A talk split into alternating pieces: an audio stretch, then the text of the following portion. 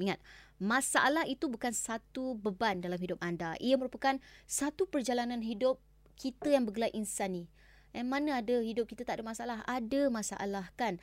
Jadi kalau kita nak bahagia, bersyukurlah. Dan jangan mudah mengeluh dengan masalah yang Allah bagi pada kita ni kan.